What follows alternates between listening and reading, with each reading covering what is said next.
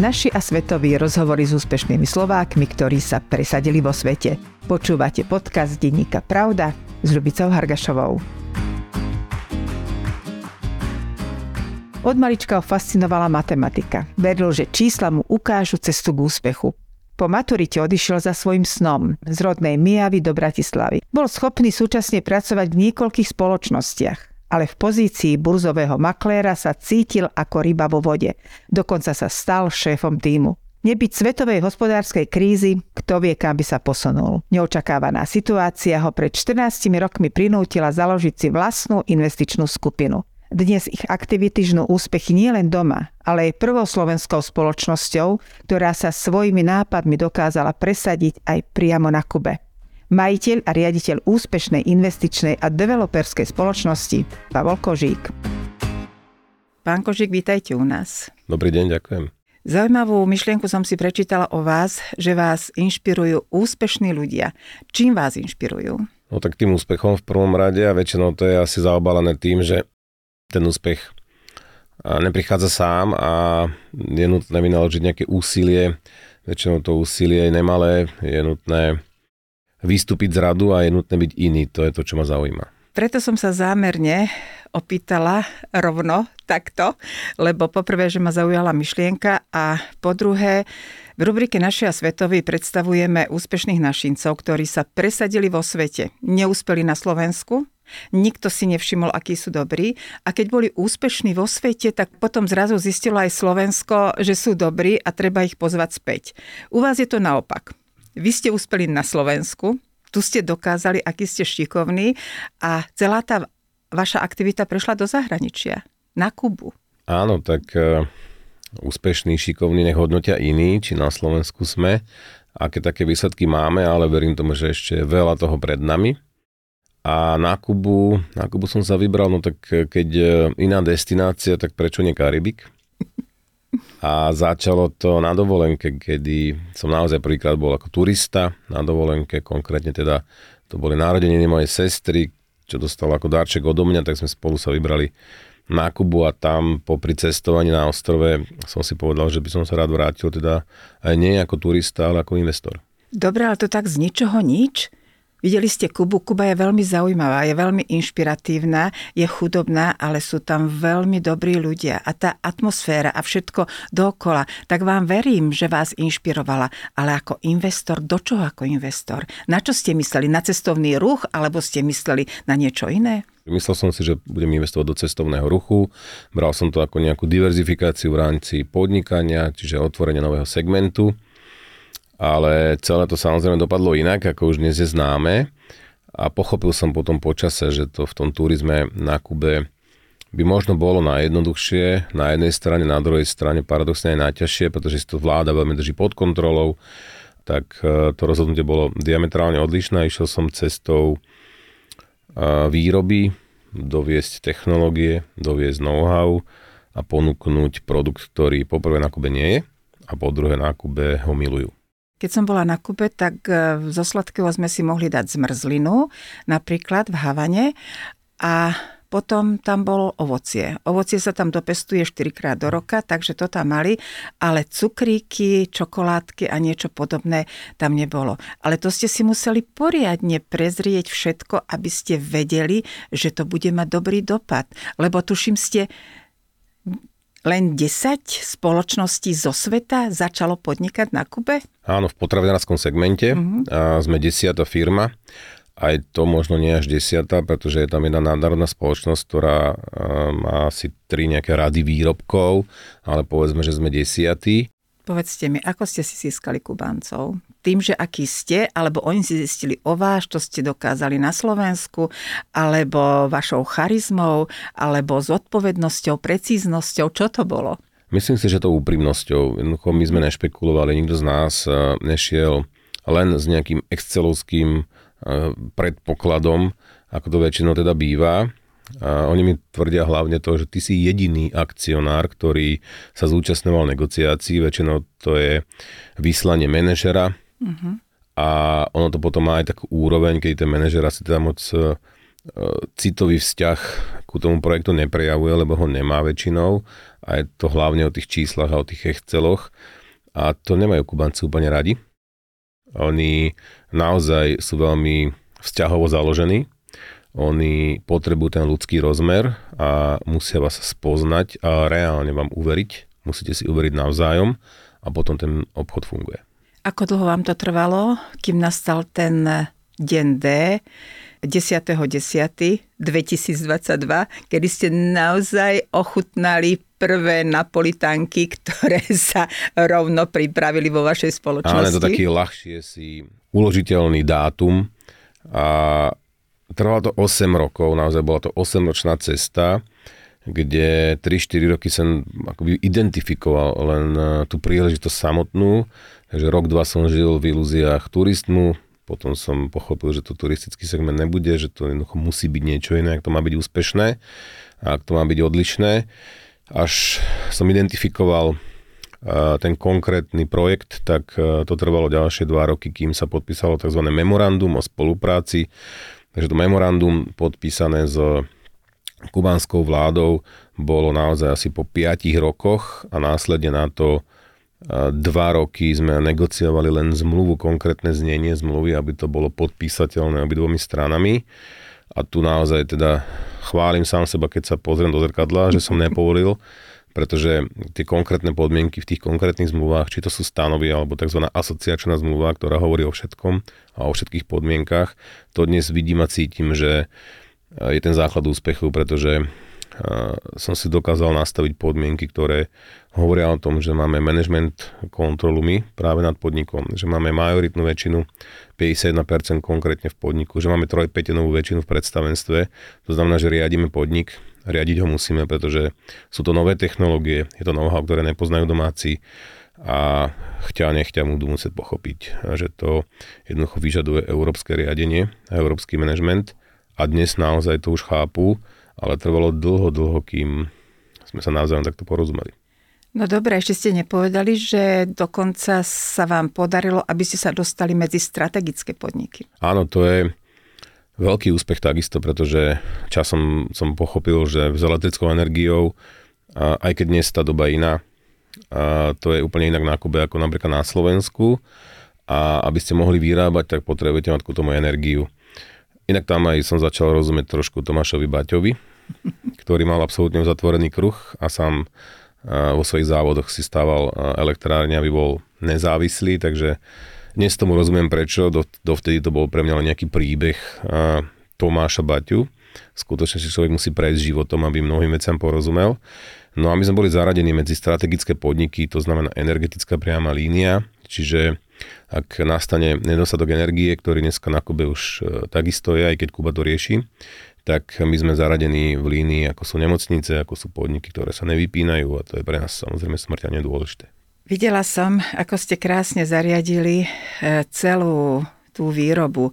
Stroje ste priniesli z Európy a z mnohých krajín, napríklad ja si spomínam na Taliansko a ešte na iné krajiny. Ale čo manažment a čo pracovníci? Odkiaľ ich máte?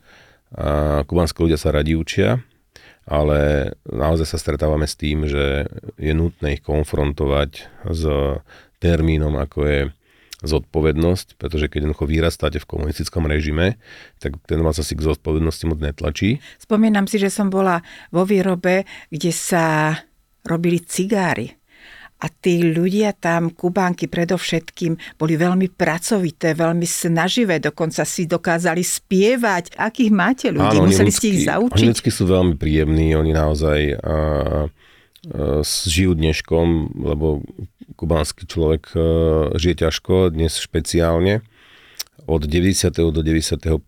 bolo na Kube tzv. špeciálne obdobie, tak to Kuba nazýva kedy padol sovietský zväz, takže Big Brother zrazu neexistoval a nebolo a nebola nafta, nebol benzín, nebolo nič na Kube, nebolo jedlo, takže prestala fungovať vlastne logistika. Dnes mi tvrdia po covide a ľudia na Kube, že mysleli sme si, že špeciálne obdobie už nikdy nenastane, ale máme sa ťažšie a horšie, ako to bolo mm-hmm. počas špeciálneho obdobia. Kde teda na strane druhej, ale musím povedať, že reagujú na to veľmi správne, pretože uvoľňujú pre ľudí možnosť podnikať, čiže starať sa sami o seba. No a takýchto ľudí sa teda snažíme vyberať aj my, ktorí chcú. A má to svoje špecifika, kde nákupe zamestnávateľ ľudí cez tzv. zamestnávateľskú agentúru. To je tak jedna z dvoch najväčších akoby, prekážok v mojom ponímaní pre podnikateľa z európskeho prostredia, kde teda samozrejme sa s takýmto niečím nestretávame. Prečo je to problém? Pretože prijať človeka samozrejme dokážete, ale je potom z týchto štruktúr ho potom problém vyňať, takže akoby dať výpoveď niekomu, s kým ste není stotožnení, je o to náročnejšie. Sú tam nejaké hodnotenia, on zasadne nejaká rada, tá rada mu dá ešte druhú, tretiu šancu, takže podarilo sa nám zase vybaviť polročné skúšobné obdobie namiesto trojmesačného a počas tohto obdobia jednoducho musíme my ako manažment zvládnuť, zaučiť toho človeka byť presvedčený, že je správny, že ak sa neosvedčí, tak jednoducho už e, na výmenu tejto pracovnej síly budeme mať o to užší priestor, takže je to jedno zo špecifík podnikania na Kube. Ale snažíme sa orientovať na mladých ľudí, kontaktujeme v provincii Villa Clara, kde je teda v meste Kajbar je umiestnená naša fabrika, kontaktujeme univerzity, školy, mladých ľudí, a začíname sa objavovať v médiách, v tlači, aby sme dali o sebe vedieť, tak aby sme prilákali šikovných ľudí, ktorí chcú pracovať. Áno, a dokonca ste si vymysleli ešte aj, ako ich budete odmeňovať. Neviem, ako je to teraz tam, ale keď som tam bola, tak bol lískový systém a dokonca keď som chcela pozvať nejakých svojich kolegov do reštaurácie alebo do hotela, tak jedine ja som musela zaplatiť. Oni tam nemohli zaplatiť s tými svojimi lístkami. Ako je to teraz? Majú nejaké platy alebo e, môžete ich odmeňovať? Lístkový systém existuje stále, alebo tzv. prídelový systém, aby sme to vysvetlili, čiže že každý občan od štátu, kde ten uh, Kubánec má zadarmo elektriku, vzdelanie, zdravotníctvo, tak ku tomu teda má od štátu aj potravu, jedlo. Platy sú, ale sú veľmi poskromné. A museli ste sa prispôsobiť. My sme sa museli prispôsobiť hlavne v tom, že jednoducho neviete benefitovať ľudí finančne. To nám je zo zákona zakázané a my nemôžeme oddávať odmenu v podobe financí, pretože ten štát, keďže je tam komunistické zriadenie, a tak hovorí o rovnosti. Každý si z tých ľudí musí byť rovný a vy nesmiete jednoducho zvýhodňovať toho či onoho. No a museli sme sa zase nejako vynájsť a vedieť si poradiť. A dnes už vidíme v praxi, že to bol teda nápad veľmi dobrý. A z vlastných zdrojov sme nainštalovali modernú novú pekáreň na chleba, No a máme to v rámci benefitného odmeňovania nastavené v štruktúrach firmy tak, že každý, kto vyjadrím sa tak ľudovo, skončí šichtu, tak po robote dostane peceň chleba a ide domov.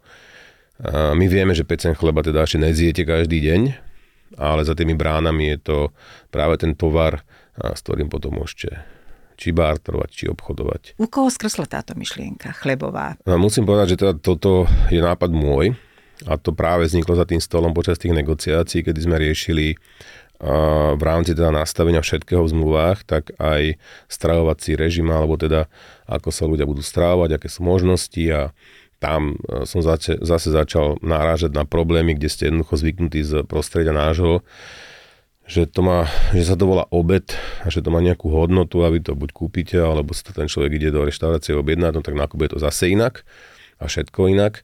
A tam som začal premýšľať v rámci tých debát jednoducho vzniklo, OK, no tak si ten chleba budeme robiť sami a zrazu zrazu aj samotní Kubánci nevedeli, ako majú reagovať, tak to prešlo, jednoducho nevedeli, že do čoho to vlastne idú.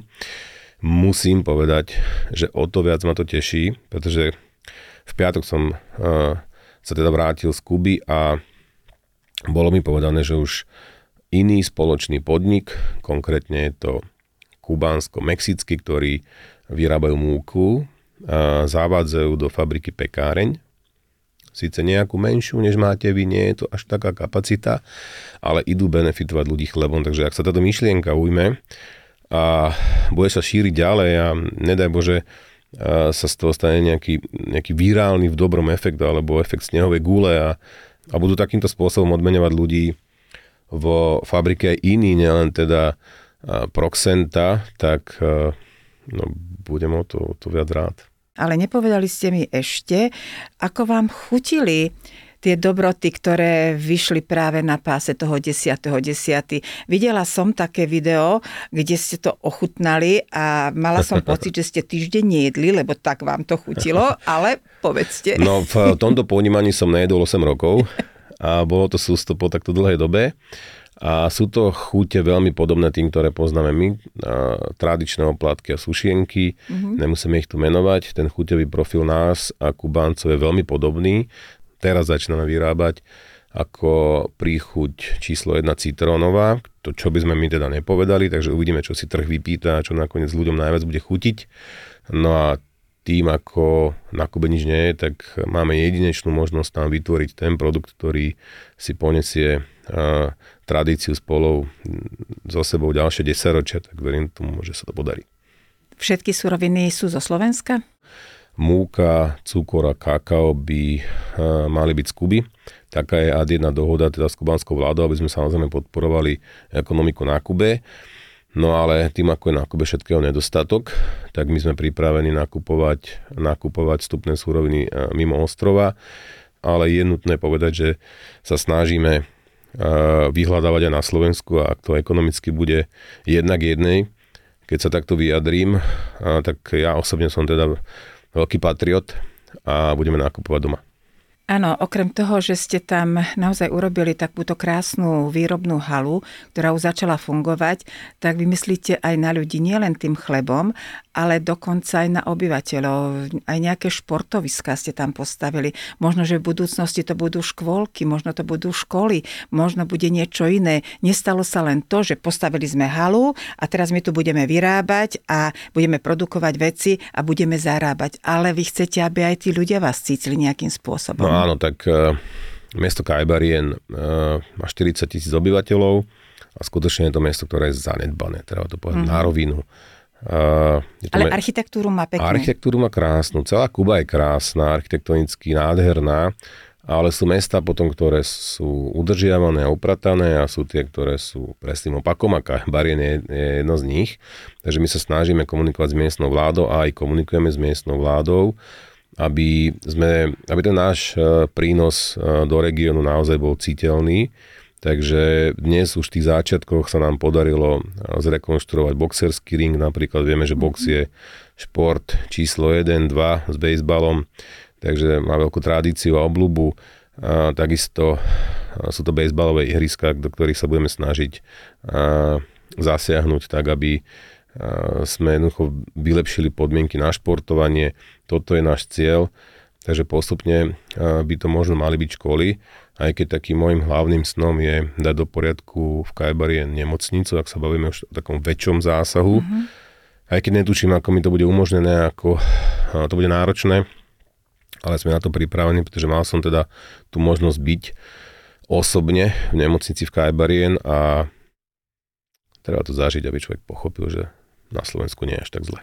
Vždy, keď sa vráti človek zo zahraničia, tak zistí, že na Slovensku nie je až tak zle, ale nechcete sa presťahovať na Kubu? S takým nadšením o tom rozprávate, ale vy tu máte svoje veľké aktivity, investičné, developerské. Presťahovať nie, pretože na Kube je fajn byť na dovolenke dva týždne, tri, to je super, samozrejme je to úžasné a človek potom na to rád spomína, ale ak tam žijete ten dennodenný život a, a stretávate sa tam s tými problémami, ktoré vás ani nenapadnú, že by vôbec dokázali vzniknúť, a, tak a, po dvoch, troch mesiacoch už človek jednoducho má potrebu ísť do toho európskeho prostredia, z ktorého my pochádzame a z ktorého sme vyrástli a vyrastame.